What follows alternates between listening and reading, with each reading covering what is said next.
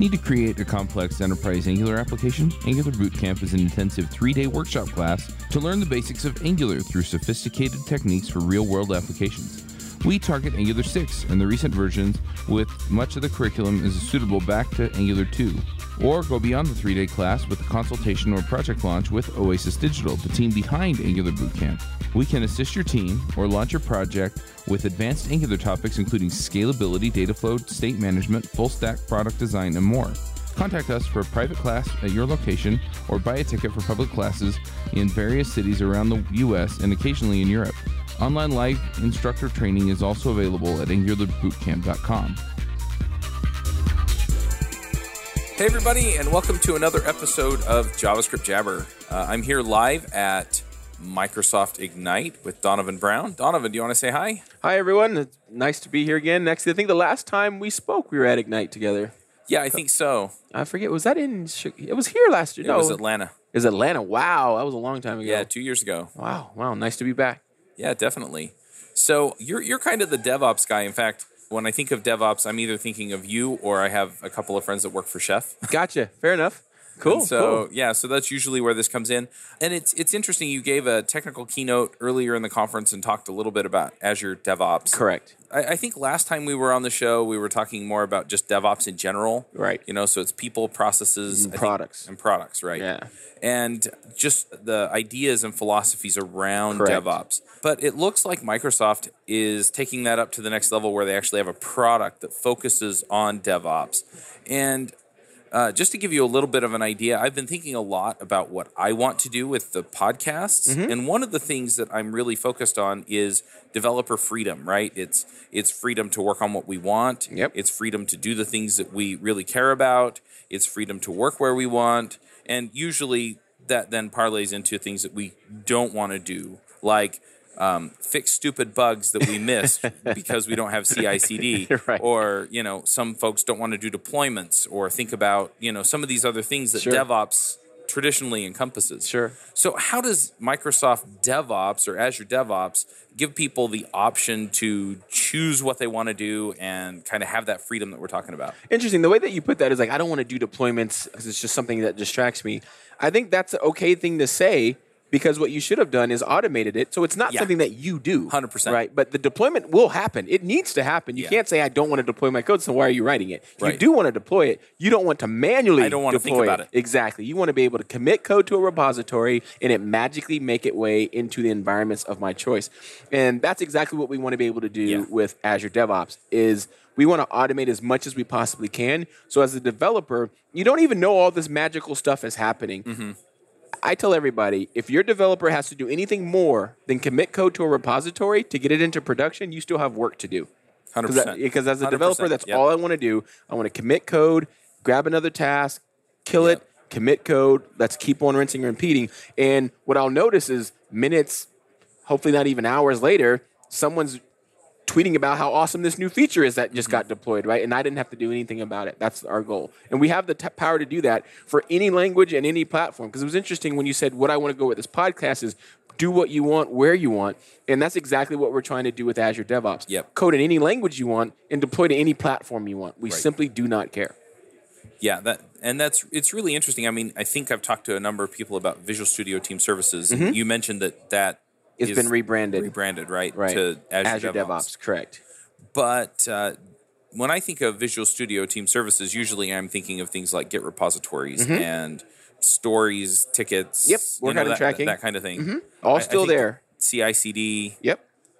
So what's changed? Great. So what's changed is obviously the branding changed, right? So we found that a lot of people had an allergic reaction to the word Visual Studio, for right or for wrong. I'm obviously a huge Visual Studio fan, right. But if you know the history of Visual Studio and you're a Java developer, to you it's like garlic to a vampire, right? It's like, get that out of my face. Visual Studio's not for me. Well, and in the JavaScript community, I mean, there are people that have come from sort of the Microsoft background, and so they're like, oh, cool, it's a tool that does stuff for me. Sure. And then there are people from the open source background that say Visual Studio is that big bloated thing. Microsoft is that big evil company. Correct. And, yeah, bringing them around to say, hey, look, there's something here that can really help you out. That's rather important. Yes, and it had been a challenge when we had Visual Studio in the name of the product. Even as VSTS, it still worked for any language and any platform. Mm-hmm. We just couldn't convince people that it did. Right. So what we have noticed that is people have already accepted the fact that Azure will let me run my code no matter what language or platform I want to run it on. So we're like, okay, great. So maybe we need to realign with something that people already associate with being open. Right. Which is Azure is an open platform. We run 50% Linux VMs in Azure, right? So that's just staggering. If you want to run Go or Rust or Python or whatever language you want to run, it'll run in Azure. Yep. So let's go ahead and kind of attach on to that. Hey, we have a DevOps offering that'll get you into Azure, and stop calling it Visual Studio. Still the same product, right? But now hopefully people are going to have less of an allergic reaction to the fact that it's called Visual Studio. Other things that changed is that we realized that people didn't need all of it. Visual Studio Team Services comes with work item tracking. It comes with test plan management, repositories for Git and centralized. It comes with CI/CD. It also came with package management. I mean, there's just so much inside of it. And if all you cared about was continuous integration and continuous delivery, the navigation could sometimes feel clumsy and confusing because there's so much stuff. I was just joking with the person at the booth just a moment ago where he says, I remember I'd go into VSTS, click on the Git repository, and panic because it's empty. I'm like, where did all my code go? And then, oh, that's right, my code's in GitHub. It's in GitHub. Exactly. Right. So, but having that button there that you could click, and then your code's not there, you panic. But now we can streamline that and say, hey, if your code is in Git and you don't need our Git repositories, just turn that feature off, and it won't even appear in your navigation. Oh, nice. So you don't accidentally click it and then have a heart attack on where's my code. You're like, oh, yeah, my code's in GitHub. It's not a big problem, right? Or CI/CD's not running. Or exactly right. You know, it's somewhere else. Exactly. Right. Or you're using another system, but I do want to use you for my unlimited private repos. Mm-hmm. So maybe you're using us for some features, but not others. Right. And you don't need to now see those features you're not using. And it's just a toggle to turn them on or off. It's really nice. So if you decide, you know what? I need a little bit more power than just an issue in GitHub. I need to be able to see the difference between a bug and a task and a feature, and I want to have different anatomy of those items built into the tool so that I can plan them. You can basically say, you know what? I want to turn on Azure Boards, which gives me Kanban boards, task boards, and all the things we just described. Right. And I don't still need your Git repository because I have it in GitHub. So it's kind of nice to be able to fine-tune it and streamline your interface such that you're only looking at the features of it that you need. So that's two things. We rebranded it, and we've separated the parts so that you can actually acquire them in several different ways. That makes sense. And I think some of the things that we've been talking about, like with deployments and some of the technical aspects of this, you know, lead toward freedom. But one of the things we don't talk a lot about is the process, right? The process for development, right? Sure. I also don't want to think about which of these 10 things do I need to do next. I just need to know, just pull the next one off, right? Yeah, and the Kanban can help a lot with that, right? And, and nice agile practices can help a lot with that. Yep. And what's really nice is that our work item tracking is more than just a list of issues. It literally has a process driving the work items that you use. So if you are an agile shop, we'll help you set up your iterations, we'll help you set up your backlog, we'll help you prioritize it. These are things that a system that is just a list of tasks isn't going to do for you.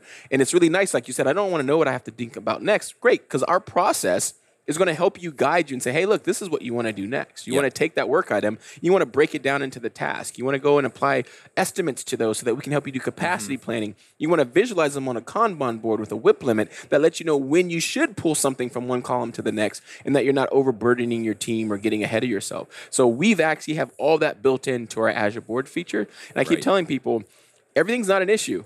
Right? Some things are bugs, some things are tasks, some things are features, some things are epics, some things are product backlog items, and they look and they feel and they act differently. And our system understands that and lets them look and feel and act differently. That sounds amazing to me. It's awesome. And it's like I tell people all the time, like, you really need to look at our work item tracking. It's brilliant stuff. Yeah. And we even come out of the box with 3 different templates. So if you are a generalist agile shop, you just want to work in iterations, we actually have a template for that. But if you're like razor sharp Scrum team, that is an agile process, but there's specific rules to running a Scrum team that are slightly different than running an agile team. We have a template that understands that. The templates even change the vocabulary because, again, if you are a Scrum shop, you run in sprints and you work with product backlog items. If you're an Agile team, you run in iterations and you work with user stories. Mm-hmm. And our tool understands that you said you're Scrum, so I'm going to use the words and the vocabulary that you're going to be familiar with. In my mind, I don't have to do this mapping of, oh, the tool says one thing, but my process says another, and I have to do this mental map. Nope, we get it. And we're going to change our tool to match your vocabulary, which is fantastic as well. Yeah, that's amazing. The other thing, just talking about the process, so a bug is different from a you know, an issue, and I mean, all of these different things. You know, I've worked on teams, and it all just kind of goes in the same pile. Oh, it's horrible, right? And then, yeah, it's, okay, which of these things do I work on next? Well, it turns out that this bug's critical, so I have to work on it next, right? Sure. But it got buried in all the other garbage. Exactly. And what's really interesting about the way that the board system works inside of Azure DevOps, or what we call Azure Boards, is that particular portion is that, let's say, for example, you have a bug. Mm-hmm. One of the things I need to know about a bug are the steps to reproduce that bug, right? And we actually have a field that's titled Steps to Reproduce. So there's no question about what goes into this particular field.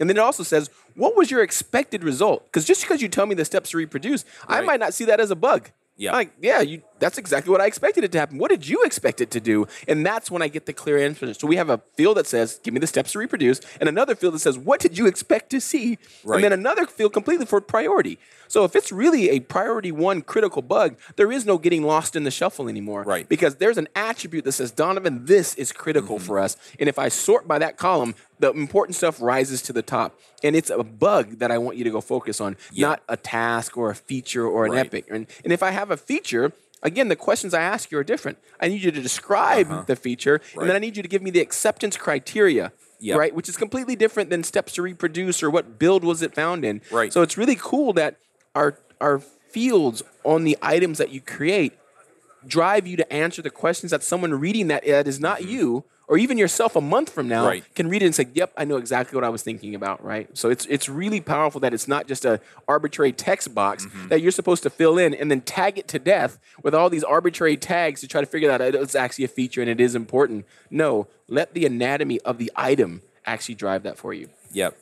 And I love the example too. I mean, when I'm looking at features or stories or anything like that, I find that there's nobody dumber than me a month ago. Exactly. Same thing with source code, right? You're like, oh, I don't need to comment this. This is brilliant. It just speaks to me, this code. A month later, like, what the hell was I thinking? Exactly. Same thing happens with a work item. Like, you give it a really crappy title, and you're like, what the hell does this even mean? Yeah. But luckily, we have these other attributes that can kind of clue you in. And over time, you just get better at it because you realize, man, I had no idea what I meant from that a month ago.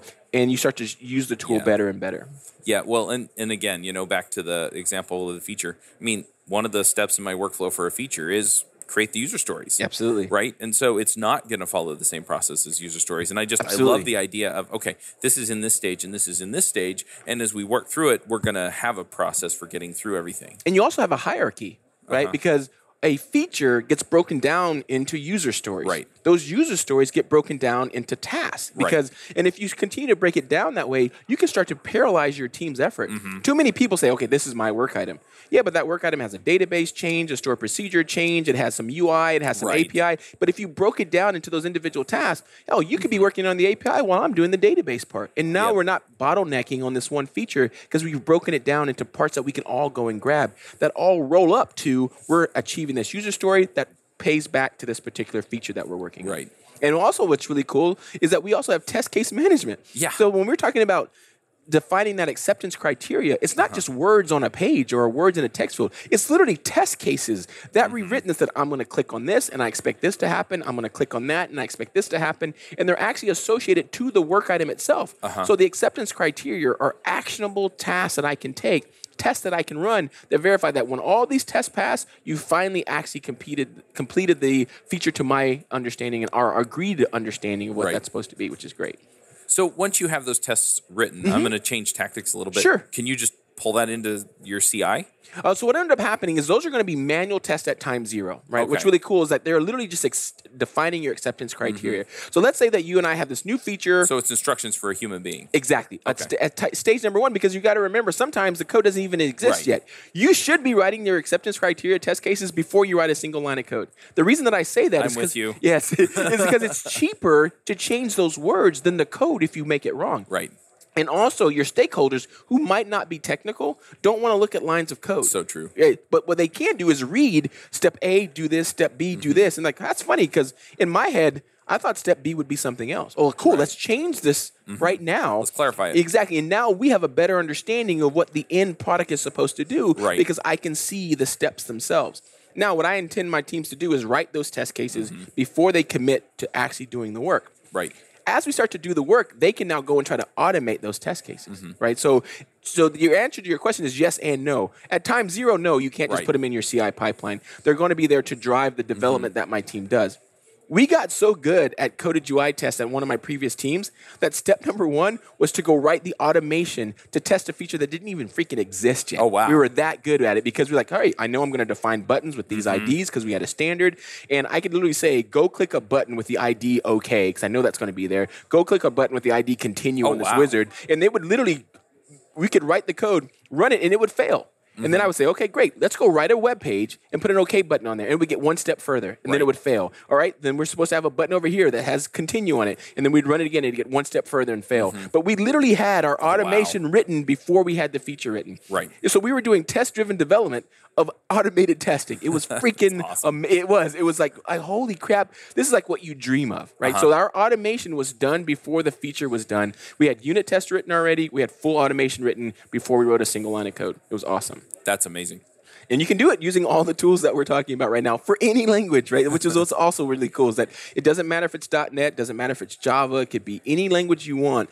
You can go off and use tools like Selenium, you can use tools like Coded UI, and be able to write great unit tests using NUnit or XUnit, and do all your testing up front. At first, it feels mind-numbingly painful, because as a developer, you just want to start creating, you just want to see it come to life. It's when a test fails for the first time that stops a bug getting into production that you see the value in what you're doing up front. Well, and that comes back to that freedom, right? It's, oh, I fixed this bug 4 times. Yes. Right? Yes. Oh I wish I had CI that would freaking say, you broke it again, dude. Exactly. What's so funny, I tell people all the time, is like, have you ever played ping pong with yourself? Like, what are you talking about? Like, you've been here, right? Where you get a bug. And you're like, oh, that's a weird, interesting bug. And you go and you code a fix for it. And then a month later, you get another bug. It's like, oh, that's an interesting bug. And you go and you fix it. And then 2 weeks later, that original bug comes back. And you don't really realize it's the original bug, but you have this weird deja vu, like, damn it, I feel like I fixed this bug before. Like, this sounds like eerily familiar. So you go and you fix it again. And then 2 weeks later, another bug pops up. Like, damn it, am I in Groundhog Day? I know I fixed this freaking bug, but what you're not realizing is they're related to each other. The change to fix one is breaking the other, but you have no unit test, so you don't know that you're breaking the other one until your customer tries it again. But I tell everybody, instead of doing that, when you get that very first bug assigned to you, do yourself a favor. Stop everything and write a unit test that exploits that bug. First of all, it's going to make you far faster at fixing it. Because if it's a really gnarly scenario that you have to set up every single time you make a code change and then the code change didn't fix it and you got to tear it down and set it all up again and make another random code change and test it again, it's really painful. Right. But a unit test you can run really, really fast over and over again. And then you can quickly see, did that fix it? Did that fix it? Great. Now we're a day later. The unit test is in place. The test is passing. That other bug comes. What do? Stop what you're doing. You write a unit test. Now I have 2 unit tests. And I write the code to fix that particular unit test. And I run both unit tests, and the first one fails. I immediately know, holy shit, these things are related to each other. I would have never figured this out. Let me go make a true change that passed both of these test cases. And those 2 bugs will never show up together again. That's the beauty of writing unit tests. But until you see a unit test fail, no one sees the value. So it's just extra code that I wrote, and it always passes. Why am I wasting my time? You're not wasting your time because the one time it fails, you're going to be like, thank God I wrote that unit test. 100%. Cool. Well, and it's interesting, too. I mean, probably 90% of the unit tests that I write, once I write the code for it, they're just going to keep passing. Correct. You know, 95% of the time. Sure. But the other 5% of the time, it's stuff. It's usually that minute stuff that you would have never guessed. Right. You would have never guessed that was going to be related. Well, and the other thing is that it's usually the stuff, like I can remember broad strokes of what the code I wrote, right? Sure. But, you know, it'd be easy to fix when I wrote the code, but we're 3 months down the road. I don't even remember this. And so I'm not as familiar with it, and so I have to go re-familiarize myself with it on stuff that I already thought was done, which is frustrating. Right. And yeah, it's crazy. You know what's even funnier than that is that if you're in a time crunch, so let's say, for example, that scenario happens, right? What are you like, oh, crap, I don't have time to test all this stuff. I don't have unit tests. Let me just copy this method. I'm such a terrible temp. Exactly. But you're like, okay, I know this code is used in a lot of places. I don't want to risk breaking anything. I'm just going to copy this method and paste it over here and name it something else, and then have this other code call that instead. I've never done that. Oh, yeah. So now you have twice as many bugs, and you have this legacy, and you don't know like which code is calling this method, which code is, why are they so similar? But that line's different. Can I use it everywhere? Like just leave it. I'm going to copy and paste it a third time. But had you had unit tests, if you had an actual unit test that protected you, you'd be confident to go in there and refactor that method because you're like, you know what? I'm going to go in there and do something radical. If all my tests fail, pass, it'll great. Break the use case for the original. Exactly. But if my tests fail, then I know better, right? But having that safety net, I give the analogy that writing code with unit tests is like walking a tightrope with a net underneath you. If you fall, you're going to giggle, you're going to laugh, you're going to get back up there, and you're going to try again. You don't have any unit tests. You fall off that tightrope. You're a dead man, right? And that's how I feel about it. So it's funny. The older that I get and the more that I program, I feel uncomfortable and uneasy if I write code and don't write tests. Right. It's like driving in a car with no seatbelt. I just don't feel comfortable anymore. So it should become muscle memory. And what I've also found is that I'm actually a faster developer writing tests than I am not writing them. Yeah, I am too. I did find, though, when I was first adopting TDD, that it took forever. It's painful. Right? It's not easy. Yeah, it is not easy. It was no fun. But once I got used to it, then it was like, okay. Yes. You know, this is just how you write software. Yeah. But it guides my thought process. I mean, there are a lot of benefits. It's interesting you said guide your thought process. I know code that I've unit tested better than code that I haven't. Right? Because you understand the nooks and crannies and you're like scratching your head like, wow, I did not expect that to behave the way that it does. Or it had an interaction with another method that I wrote that I didn't expect. And you really have to know the code to be able to test it at a high level of code coverage. You can't just think you know it. You got to really intimately know that code. So it makes me more comfortable with the code. It makes the code more high quality and more reliable. And it makes me more efficient at my job. And people are like, that goes against everything I thought about unit testing because historically it's always slowed me down. It's hard. It's a waste of time. So how do I even get started, Donovan? And I tell them, do not stop what you're doing and go write unit tests for thousands of lines of code that work already. No. The next bug you get, right? Yeah. The very next bug you get, do yourself a favor and let that be the first unit test you write. Yep. Go fix the bug. Make sure the test passes, check that in, and start building that safety net underneath you. Because if the code works and it's been working, like you said, 90% of the code that's never going to change is always going to be right. Why am I going to go back and write unit tests for that?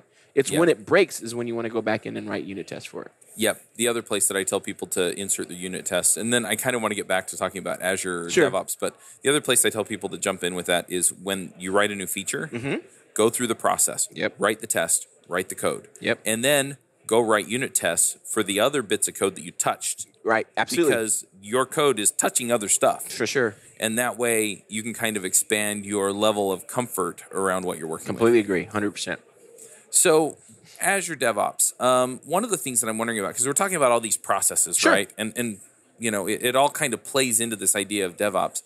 But it sounds like Azure DevOps is a very flexible tool. Absolutely. And a lot of times what people are looking for is they're looking for a method to do things, right? It's something that guides me through setting up these processes. I mean, in business, I've hired a business coach, right? Sure. And it's like, okay, do things this way. Sure. While I'm figuring it out.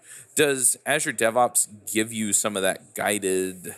There's two options that you can use to kind of hold your hand and get you that my first pipeline kind of experience. Yeah, there's two options, right? One of them is called Azure DevOps Projects. You can go go inside of the Azure portal. You can go to all services, and you'll see Azure DevOps Projects. Right. You click through a few drop-downs, like what language do you want to program in, what resource do you want to deploy to, and it'll give you a modicum pipeline, right? It'll give you one environment. It'll pre-provision the infrastructure, but it gives you an idea of like, okay, I see how this works. There's another open source project called Yo Team that does ask you a few more questions, but gives you a pipeline that you can grow up with. It gives you a best practices written application in either Node.js, Java, .NET Core, or full .NET framework. Like these are like applications that if you were on a Scrum team and it's like, we got to go do a web app, you could use this app as your sprint zero. Right. Look at this, we already have it working. It also creates a Azure DevOps project for you. It creates the repository for you. It populates it with the sample app. It creates the CI pipeline for you and the release pipeline for you using infrastructure as code and deploys the dev, QA, and prod, and even has approvers in between dev and QA and prod. All wired up for you in about 4 minutes. Oh, wow. Yes, exactly. So it's called Yo Team. It's completely open source. We take contributions on it all the time. And it's where I tell all of our customers, like, you need to get started and you're unfamiliar, just type Yo Team at your command line and answer the questions and sit back and relax. 4 minutes later, you will literally have code running in Azure. I don't mean 4 minutes later you'll have your pipeline. Right. I've timed myself with a stopwatch once. I said, go, and I typed Yo Team. I answered the questions. I committed the code to the repository, and I stopped my clock. Once I actually had the website loaded and I could read it, it was 4 minutes later. Oh, wow. Yeah, it's unbelievable. Unbelievable. So that's what amazing. I recommend people to you. Hi, this is Charles Maxwood, and I've been asked more times than I can count, how do I stay current? There's a lot to this question, and I'm working on a solution, code badges. That's right. You heard me right. Basically, the idea is that you come and do a code badge, and that gets you an introduction to a topic. Then you can decide if you want to pursue it further. But while working on the badge, you gain enough proficiency to be able to pick it up again if you need. A lot of technology comes through on the bleeding edge, and not all of it sticks, but the principles do. So doing badges on the technologies that will get you ahead will provide you with experience needed to stay competitive. Plus, it offers social proof that you know something about the topic. The project is on Kickstarter right now. You can support it and get on the launch list at codebadge.org. Azure DevOps projects are moving towards that way. They have more languages, but I don't believe that the pipeline is as mature. And what we're trying to do is basically slam the two together. Right. I'm a little curious. I mean, this is a JavaScript podcast. A lot of people are doing things on front end and back end. So they either have two test suites, you know, one for Angular, React, or Vue or something, and one for Node.js on the back end or whatever other back end language they're using. So how does that all work? I mean, so you're going to be using something like Mocha or Jasmine or something like that, right? So our test runner doesn't care, right? So I do a lot of Mocha testing. I'm a big fan of Mocha. I use it for actually Yo Team it's written in Node, so it tests itself. So do you install it through NPM? I do, and I install it as a global. No, I don't. That's just it. I do not. So I use Istanbul for my code coverage. I use Sign-On for my mocking, and I use Mocha for my test runner, all installed local to my project alone. And then I actually have my test command. So NPM test actually drills into my Node modules and runs it locally. So I can now do this on any CI system in the world, hosted or otherwise, because I don't need anything installed globally. No, I really assumed Yo Team was installed. Oh, sorry, Yo Team. Yeah, so Yo Team, you would install locally globally on your local machine, and that just fires up the pipeline. But Yo Team is not used in your pipeline. Right. Good. Yeah, absolutely. So Yo Team, just install it with NPM, and then you're going to install two parts. You're going to install Yo, which is the Yeoman generator engine, and then you're going to install generator-team, which is the part that gets you the Yo Team. And then you just answer the questions, knock yourself out. It's freaking awesome. I've done demos of it at New Zealand and a couple other places. So if you search for Yo Team Donovan, you'll find blog posts, you'll find the repo in GitHub, and even videos of me demoing it on stage. So you can see just how powerful it is. I use it a lot whenever I want to go convince Java devs that Microsoft is here to help. I remember I think it was in South Africa, and I had basically worked my way inside of a Java dev user group, and they were just like, what is this Microsoft guy doing here? They're all like giving me these dart eyes. Like, I promise I'm not going to talk tech. I'm just going to tell you how Microsoft did DevOps so that you can apply this, because this is all theory and stuff. And they're like, all right, fine. So I went for 45 minutes talking about how Microsoft did it, all theory. It's like, all right, I just have one question for you guys. Let's say, for example, that you have absolutely nothing. Your desktop is completely blank. You can use all the open source tools that you want. What I want is a Spring MVC application. I want it to be unit tested using JUnit. I want code coverage calculated with Jacoco. I want you to have a CI system using any CI system you want. I want it deployed into dev, QA, and prod into Azure using either Docker or app service. Knock yourself out. How many hours would it take you to do that? I've gotten anywhere from 4 hours to 8 hours. Actually, one guy said it would take him a week, but I don't know how good he was with Java, right? So it's like, I can do it before lunch. I was like, great. So if you started at 8 a.m., before you went to lunch, you'd have that entire pipeline and code running in Azure. The guy's like, yep, absolutely. I'm like, all right, hold on. And then 4 minutes later, I showed him the code run. He's like, holy, I'm like, yep. Microsoft is here to help. Like, you cannot do this faster than we can. Well, and that's the whole power of it, right? Absolutely. Why should I even have to think about it? Exactly. Right? Like, so what's interesting is Yo Team was the idea of Scott Guthrie. I was sitting in a meeting with Scott Guthrie, who is our executive vice president, I think, or corporate vice president. I think he's corporate vice president. So you can go watch Microsoft keynotes with Scott Guthrie. Exactly. So he basically reports to Satya. And he was sitting in a room one day, and people would always joke, like, damn, I want Donovan in a box, right? I want to be able to go do a Donovan Brown demo without thinking about it, right? How do I do that? It's like, oh, I'm thinking to myself, you know what? I think we have the technology to do that. He said, I just want to go to a command line and just be done. And that's where basically Yo Team came from. It's like, why haven't we done that? Like, we have the technology, we have the REST APIs, we have the endpoints. Why have we not done this? So I sat down and I wrote this, basically putting Donovan in a box where anyone could do these awesome demos for all these different languages. And it's kind of cool because if I were not in that room and heard him say that, this tool probably still wouldn't exist. But it was kind of neat. So I guess the other question is, when we're talking about Azure DevOps, like, what are the different parts of a process that you can build in, or what are all the services that come up? Okay, great. So Azure DevOps is broken into 5 different verticals. Okay. The first one is Azure Boards, which is our work item tracking, Kanban boards, task boards. Then we have repos. So we basically have the same functionality that you have in GitHub, but we have it internally. So it's like they're private repos. And we give you actually 2. We give you Git, which is distributed. We have another version called TFVC, which is centralized version control. Some of our customers still need it, so we still support it. Right. After that, we have pipelines. Pipelines is probably hands down the most popular. It's the CI/CD. We also have an acquisition of just pipelines from the GitHub marketplace. So if you're in GitHub and you go to the marketplace and you go to the continuous integration section or the deployment section, you're going to see Azure Pipelines in there. You can just add it to your actual GitHub repository. We're going to give you 10 concurrent pipelines, unlimited build minutes on Mac OS, Linux, and on Windows. Oh, wow. Yes. So I love that you said that, because you probably have felt the pain of, I need to have a YAML file to get me to Windows and another YAML file to get me to Mac and to Linux. And now we have one YAML file that runs on all 3 platforms, right? So one YAML file to rule them all. Yeah, it works on my Mac and works on my Mac. And it also works on the Linux server. Exactly. And it also works on your Windows machine, should you choose to build on Windows. Right. We give you that as well. So those are the first 3 products. And then the other one we have is test plans, because we're talking about manual testing and associating those test plans to your work items. Right. That is part of one of the offerings. And the other one is artifacts. So if you want to have your own private Maven store, NuGet feed, NPM feed, Python just got added, or PowerShell feed, you can actually have that now as part of one of the verticals. So you don't have to go out to public NPM to resolve it, because who knows what versions are out there, or my developer's using some package I don't really trust. Instead, you can now have your own private NPM feed and curate just the versions and the stuff that you trust, and that's where we're actually going to resolve it from. So those are the 5 verticals that are inside of Azure DevOps. Gotcha.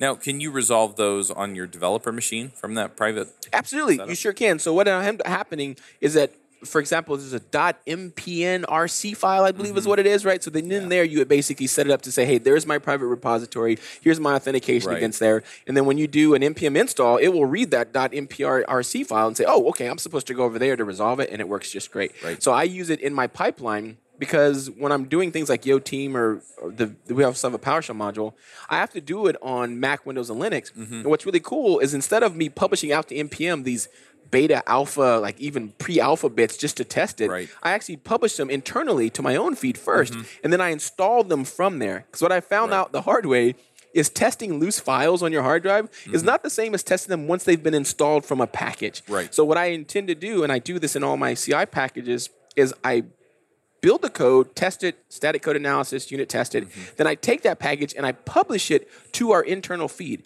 As part of my release pipeline, I install it from that same private feed. Then I run an integration test against it. And I do that on Mac, Windows, and Linux, knowing that anyone who installs my package on any platform is going to get the same user experience. And then finally, we will publish it to NPM or to the PowerShell gallery or to the actual public NuGet. So it's a nice little DevOps flow for packages as well that allows you to utilize the internal feed for testing and migration and integration testing before you push it out into the public world. Right. So yeah, we have, I mean, everything you need. It's I always describe it as everything that you need to turn an idea into a working piece of software. Yeah, people not included. Someone got mad at me on Twitter and said, what are you talking to say there's no people involved? I'm like, oh my God. Like, so I put a little asterisk on the back of the box that says people not included, right? Oh, that's funny. Yeah, people required but not included in box. Well, the whole point is to enable your people. Yes. Right? The whole focus is people. Yeah, we define DevOps as the union of people, process, and products to enable continuous delivery of value to our end users, right? Yeah. So, yes, we're providing you the products. We've actually guided you through the process, but your people have to get it, right? The people is the hardest part. But value is the most important part, but people is the hardest part. Yeah. Well, and yeah, I mean, once your people are on board, it's easy. Yeah, it's easy. It's a beautiful world. Yeah, for sure. Absolutely. So let's say that I'm listening to this show. Sure. And this sounds wonderful, right? Right. I have all these problems. We talked about all your problems, right? And I want to go try this out. Sure. And I want to, I want some kind of demo set up so that I can show my boss, because dang boss, life's hard, and this is going to make it easier, right? So how do I show them how it works and get the buy-in that I need so that these problems can start to go away? All right. So one of the things you can do is you can go to azure.com/DevOps, mm-hmm. and that'll be a great landing page for you to get started. If you already have a VSTS account, it's automatically going to turn into dev.azure.com. You can just go to dev.azure.com. We'll show you all your organizations. Now, you asked about how can I get a demo going. What we're going to have to do is put in the show notes. I have a buddy mm-hmm. of mine named Sachin who works at Microsoft, who actually has a demo builder for you. You can simply say, here's my account. Please go create a cool demo in there. And it has walkthroughs of, this is how you go demo this stuff to go sell people on the idea. Now, so we'll put that in the show notes because I don't have the URL off the top of my head, but we have resources for that. I have your email. All right. Absolutely. We'll get that in the show notes for you. Now, what I would do, however, is I would not do a demo to convince my boss that this is cool. Mm-hmm. We let you start for free. There's no PO you have to go get approved. There's no permission you need to go get. I would just go create an account, mm-hmm. and then I would have our team start committing code to there and set up a CI build, and let the CI build be the proof. Don't try to convince them with PowerPoint. Don't try to convince them with words and charts. Just go do the right thing. It's your job to write software, and you know better than your boss knows mm-hmm. that for me to be efficient, I need to be doing these things. This tool provides those for me, and it doesn't cost me a dime to get started. So why do you need to go convince anyone mm-hmm. to not spend money? That's what I'm like. How do I need to go convince you to not spend money and make me more efficient at my job? If you have to go convince your boss of that, you need to go get a new boss, right? Because that's just ridiculous to me. Mm-hmm. It is. That's why I hired you was to go write software in the most efficient way possible. And if these tools are the way they go do that, then you need to go mm-hmm. be using those tools already. Don't waste time trying to convince me to go do your job. Right.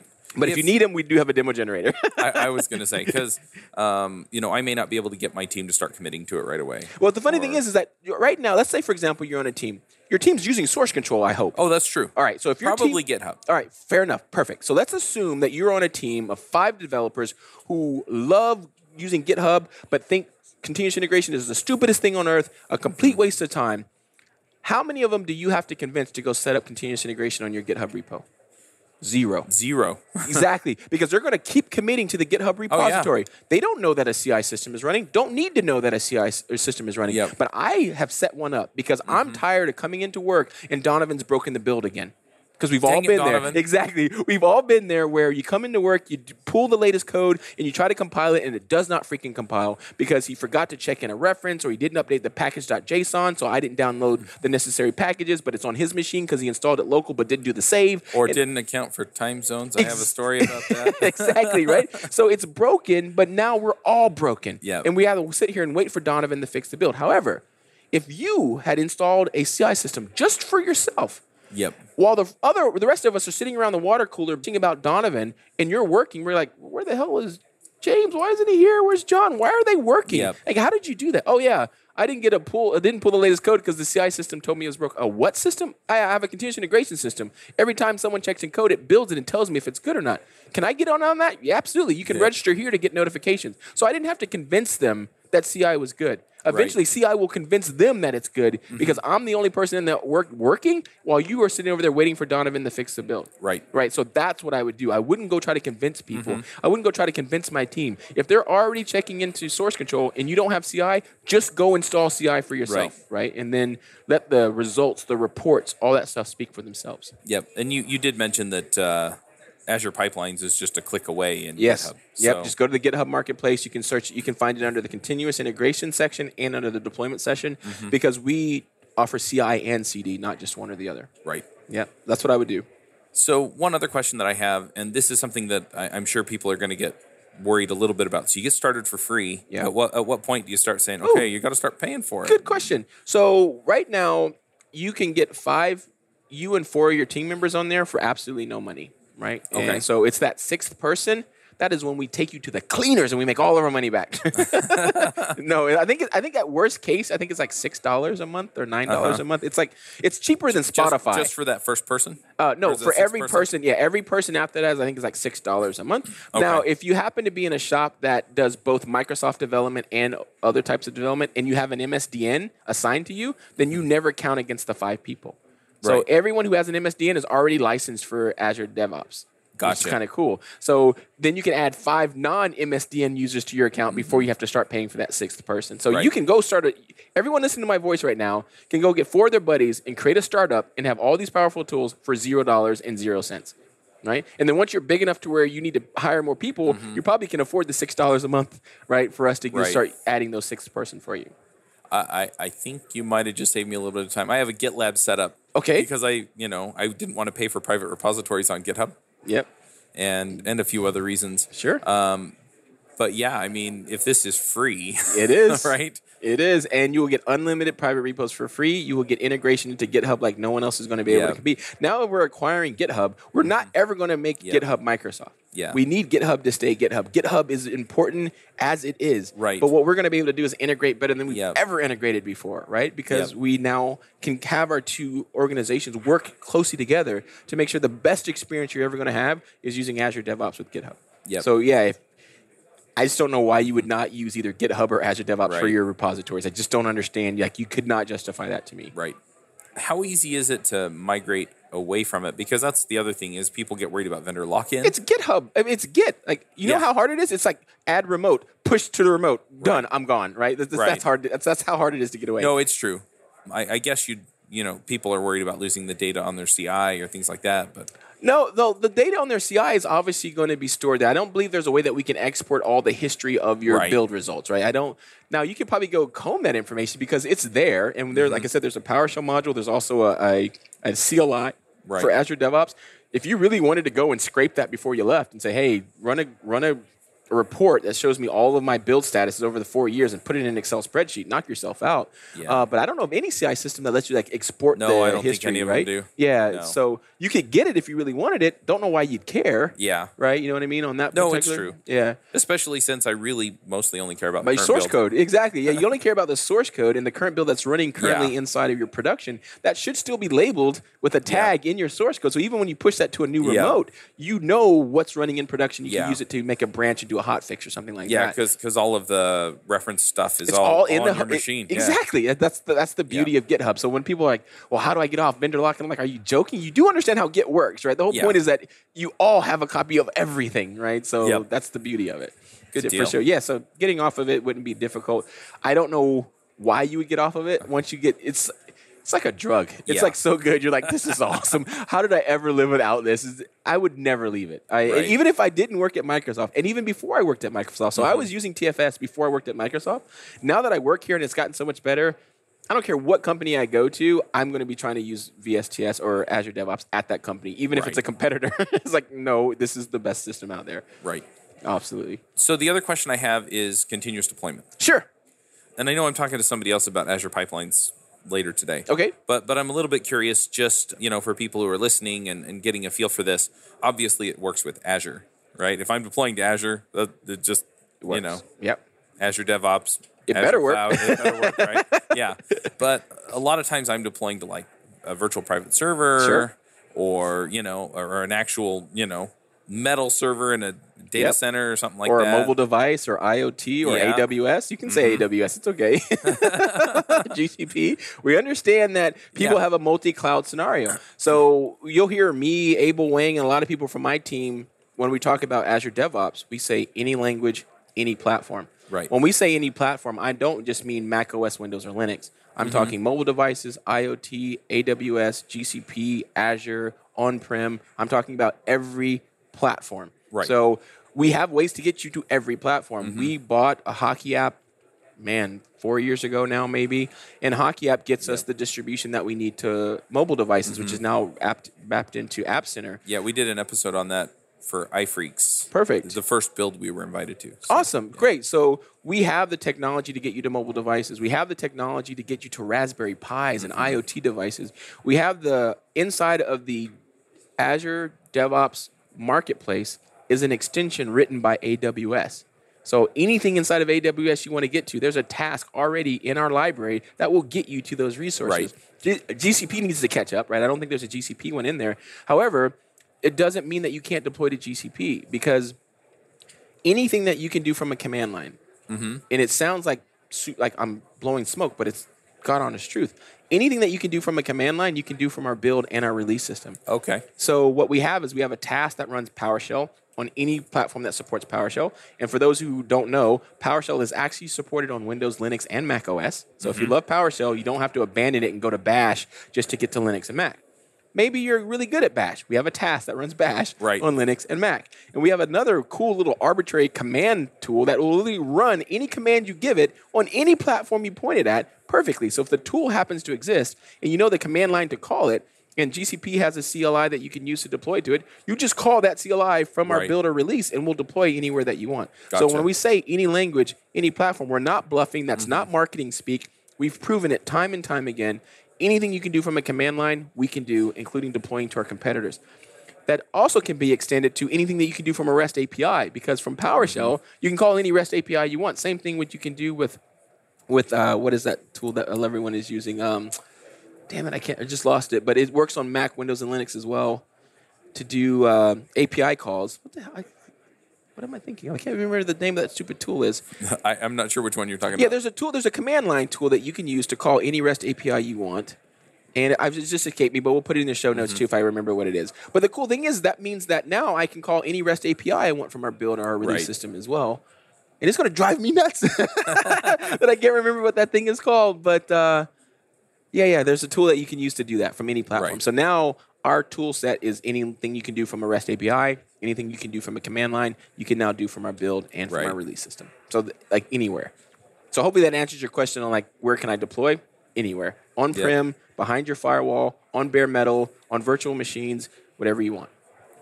Awesome. Yep, very cool. It is. I love it. I love my job because what I get to work on is some of the coolest tech, and it helps every developer no matter what language they program in. It's awesome. Yep. Now, one last question that I have. It's interesting because my answer, I'm curious what your answer is. Okay. What do you think the biggest mistake people are making with their processes, people, and products? They're trying to do it all at once. Okay. What I mean by that is they'll see me on stage or they'll see this really cool DevOps talk and they're all excited and they go back to the work. And mistake number one is they try to convince the other people that it's a good idea, that weren't at that conference, that didn't get all the context, and I just want to keep doing it the same way as ever. So I go back to just do the CI yourself, let the rest of it grow from there. Don't say, okay, we're all in on DevOps, let's stop what we're doing for the next 3 months, let's don't do any, and let's just go figure this thing out, right? Let's go do the grand plan of what our entire pipeline is going to look like. You've never done this before. Whatever you draw is going to be wrong because you're working off of assumptions and your world is different than what you saw at that conference, right? So don't go off and try to do the grand scheme of things. What I tell people to do is focus on the one thing that hurts the most and just fix that one little thing. And trust me, if you're sitting in an organization that does not have continuous integration, that's probably the thing that hurts the most. Probably. Right? Yes, so go fix that. Right? Go get continuous integration. It's also one of the easiest things to fix. It's instant value. Yeah. It is literally instant value with no risk whatsoever. There is literally no risk to building your code more often. Zero risk, right? So it is like the no-brainer first step is go set up continuous integration. Right. There's too many free tools and free options. It takes 15 minutes at most, right? Even if you have to figure it out to set this up and you get instant value from it. Right. And then at that point, you're like, okay, now that we have a continuous build and we have these great packages or zip files or WAR files or whatever it is that we have that's an artifact, let's go and try to deploy it. And I bet you it's going to be manual and that's going to hurt. All right, then let's go look at that next, right? But don't dream up what you think your pipeline should look like having never done it before. Just go get continuous integration in place. Great. Do we have any unit testing running in our continuous integration? Nope. Well, hell, let's go put some continuous integration. Because what's hurting us, yes, our deployment is manual, but it's the quality of what we're deploying that hurts us the most, right? Because we've had Bash scripts or we have PowerShell that kind of automates our deployment, semi-automates it, but that's not what hurts the most. What hurts the most is every time we push it, it's buggy. So let's put unit tests in our pipeline. Let's figure out the automation. And now we have high-quality code. We need to ship it faster than we do right now. That PowerShell script's not cutting it anymore. Let's add that to our pipeline as part of a continuous deployment pipeline as well. Now all of a sudden we're deploying it faster, but man, are we delivering value? I think we are. Maybe we should add monitoring to this to make sure we monitor the code while it's running in production and see if our product backlog is in the right priority, because we're just guessing that the priorities is right. So that's what hurts most, is that we don't know if we're delivering value. So you add monitoring there, right? So now all of a sudden you have this cool pipeline where a developer checks in code, it automatically gets built, it automatically gets tested, it automatically gets deployed, and monitoring starts immediately. Right. Not now what hurts. Just take a look at your landscape right now. What hurts the most, and let's go fix that. And it's an iterative process. It's not a big bang, stop what you're doing, rip and replace all your tools. It's a, in your pipeline that you have today, what hurts the most, and let's go fix that. So the biggest mistake is trying to convince others and trying to do it all at once. What was your answer? My answer was thinking that you don't have time. True, which they believe because they want to do it all at once. Because they think they have to stop what they're doing and do it all at once. But if you realize that I only have to do this one problem and it's only going to take me 15, 20 minutes a day. Let's say you don't even get it right the first day. Day one, you spend 15 minutes investigating all the CI systems out there, right? And you have an idea on day two which one you're going to go play with, right? So you go and you create a free trial on day two of Azure DevOps, for example, and you get this cool hello world CI system going, but it's not yours. And the next day, I bet you get it. Right? I bet you the next day, 3 days in, 45 minutes in, across 3 days, you have a CI system running now that'll run forever, right? So that's the kind of way I'd want you to invest. So I agree with you. People don't think they have the time because they think they have to do it all at once, and that's the big mistake. So we kind of said the same thing, but in a different way around. I mean, there are a lot of reasons why people don't start, and I would dare say that most teams don't have any form of this. Oh, for sure. It's shocking. I always ask, please be honest. I asked it yesterday in my session. Please be honest. How many of you work on a dev team without CI? More hands raised than they should have had. Right? Oh, yeah. It's just like, can't believe it's 2018 and you don't have CI. Right? Yeah. And I told everyone that raised their hand, I said, Monday when you get back to work, just install it. Like, don't ask. Don't try to convince them. Just install it. Like, and so the next time I ask this question, you better not raise your hand again. Right? You know, just go do the right thing. Well, and again, I mean... So my last full-time job before I, went independent was freelancing. I set up CI for my team. Right. And after a month of us getting warned because we did the big release deploys every month, which usually meant that somebody was up all night, usually a couple of somebodies, which sucks. Get continuous deployment, folks. That's pain. That's pain that Donovan's talking about, right? About a month or two after that, we had a monitor up on our screen, and all it was red or green. I mean, that was it, right? That's progress, man. It's like step by step, but I remember those days. It was basically, it was, hey, this hurts, and now we know we're either going to avoid pain or we're going to have pain. And what I've also noticed is that if something hurts, do it more often, not less. Because if you, I've known a lot of companies every time we do a deployment, it's all hands on deck. We're all up in the middle of the night. We're all drinking coffee, trying to stay awake, fighting fires, trying to install this stuff. Man, that is so painful. We should only do that once or twice a year because we hate it so much. And what they don't realize is that you're going to hate it forever because you only do it once or twice a year. So the volume of changes going into each deployment is 6 months worth. So when something breaks, which change over the last 6 months did we need to go troubleshoot? Right. But if you only made one change and you deployed it, and something went bad, guess what? It's the change that you just made. It's easy for you to diagnose. It's easy for you to fix. And even roll back. Exactly. If that's the case, if that's the path that you take. And the thing is that if it's painful to deploy and you have to do it every day, you're going to automate and fix that. But if you only have to do it every 6 months, it sucks that every 6 months, but I'm not going to waste time automating something that we only do twice a year. You'd automate the hell out of it if you did it every day or every 3 weeks. So if it hurts, do it more often, and it's going to motivate you to automate it. Yep, absolutely. So you want to just remind people again where they can go check out Azure DevOps? Yeah, so go to azure.com/DevOps. It's a great getting started. If you already have a VSTS account, you can either go to dev.azure.com or still use the old name, visualstudio.com. It'll still take you to the same place. If you need help on anything Azure DevOps, we obviously have a Twitter handle at Azure DevOps on Twitter. We're very active there. My team, the league, has a hashtag. It's the hashtag LOECDA. If you use it, it's literally like a bat signal. All five of us will go and read your tweet, and we will either answer you, blog an answer, or engage the people at Microsoft that can answer you as well. And I'm at Donovan Brown on Twitter. It is the number one way to get a hold of me. Awesome. So the last thing we do on the show is picks. You've been on the shows before. Do you have some things you want to shout out about? Is your job search stuck? Maybe you're not getting any interviews with employers, or maybe you are, but no job offers. Or you may be new and not even know where to start. This is Charles Max Wood, and I'm releasing a new course and ebook on how to find a job as a software developer. The course walks you through the process of finding the types of companies you want to work for, getting their attention, and putting your best foot forward as the candidate they want. I've coached dozens of developers in looking for jobs and have been able to help several people find jobs within 2 weeks to 2 months. So whether you're new to development, can't find a great job that fits what you want, or are looking for remote work from an area without a strong tech community, I can help. Go to getacoderjob.com and sign up today. There was something. I would actually encourage everyone. We talked about Yo Team. If you haven't seen that yet, I would highly encourage you to go look at that. If you are a PowerShell fan and you like Azure DevOps, go look at the VS Team PowerShell module. We just broke 100,000 downloads. Oh, wow. Yeah, we're really proud. Yeah, thank you. Very proud of that. We have 17 active contributors on the GitHub repo. We're happily taking contributions there, and it has become... It was funny because I remember when my manager, I first started writing it. He's like, yeah, if you're passionate about it, go ahead. But he didn't really see like the point of it. And then the last time I spoke to him, I was like, dude, we're over 36,000 downloads. He's like, what? And now we're over 100,000 downloads. I'm like, yeah, I saw something that other people just didn't see that we want to automate all the DevOps stuff. We even want to automate the creation of our automation, right? And that's exactly what it does. So those would be my two picks, Yo Team and the VS Team PowerShell module. Awesome. I'm going to throw in a few picks. Flying down here was my first time flying on JetBlue. Okay. And it was a pretty good experience. Cool. I usually fly Delta. Okay. Delta costs a little bit more. It's a little bit nicer experience, I guess. Okay. But yeah. For the cost, it was worth it? Yeah. Yeah, I'm a United guy because I live in Houston, so they're my hub. Same with Salt Lake. Gotcha. Cool deal. So I'm going to shout out about them. And then... one other thing that I'm going to shout out about, if you're looking to start a podcast, I've been working on an application that will help you manage, automate DevOps, I guess, for podcasts. Awesome. So I'm looking for beta testers. So if people are out there and you're interested in starting a podcast, let me know, and we'll get you in. Private preview.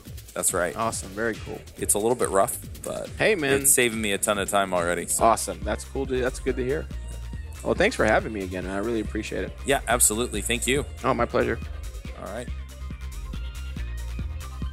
Bandwidth for this segment is provided by CacheFly, the world's fastest CDN.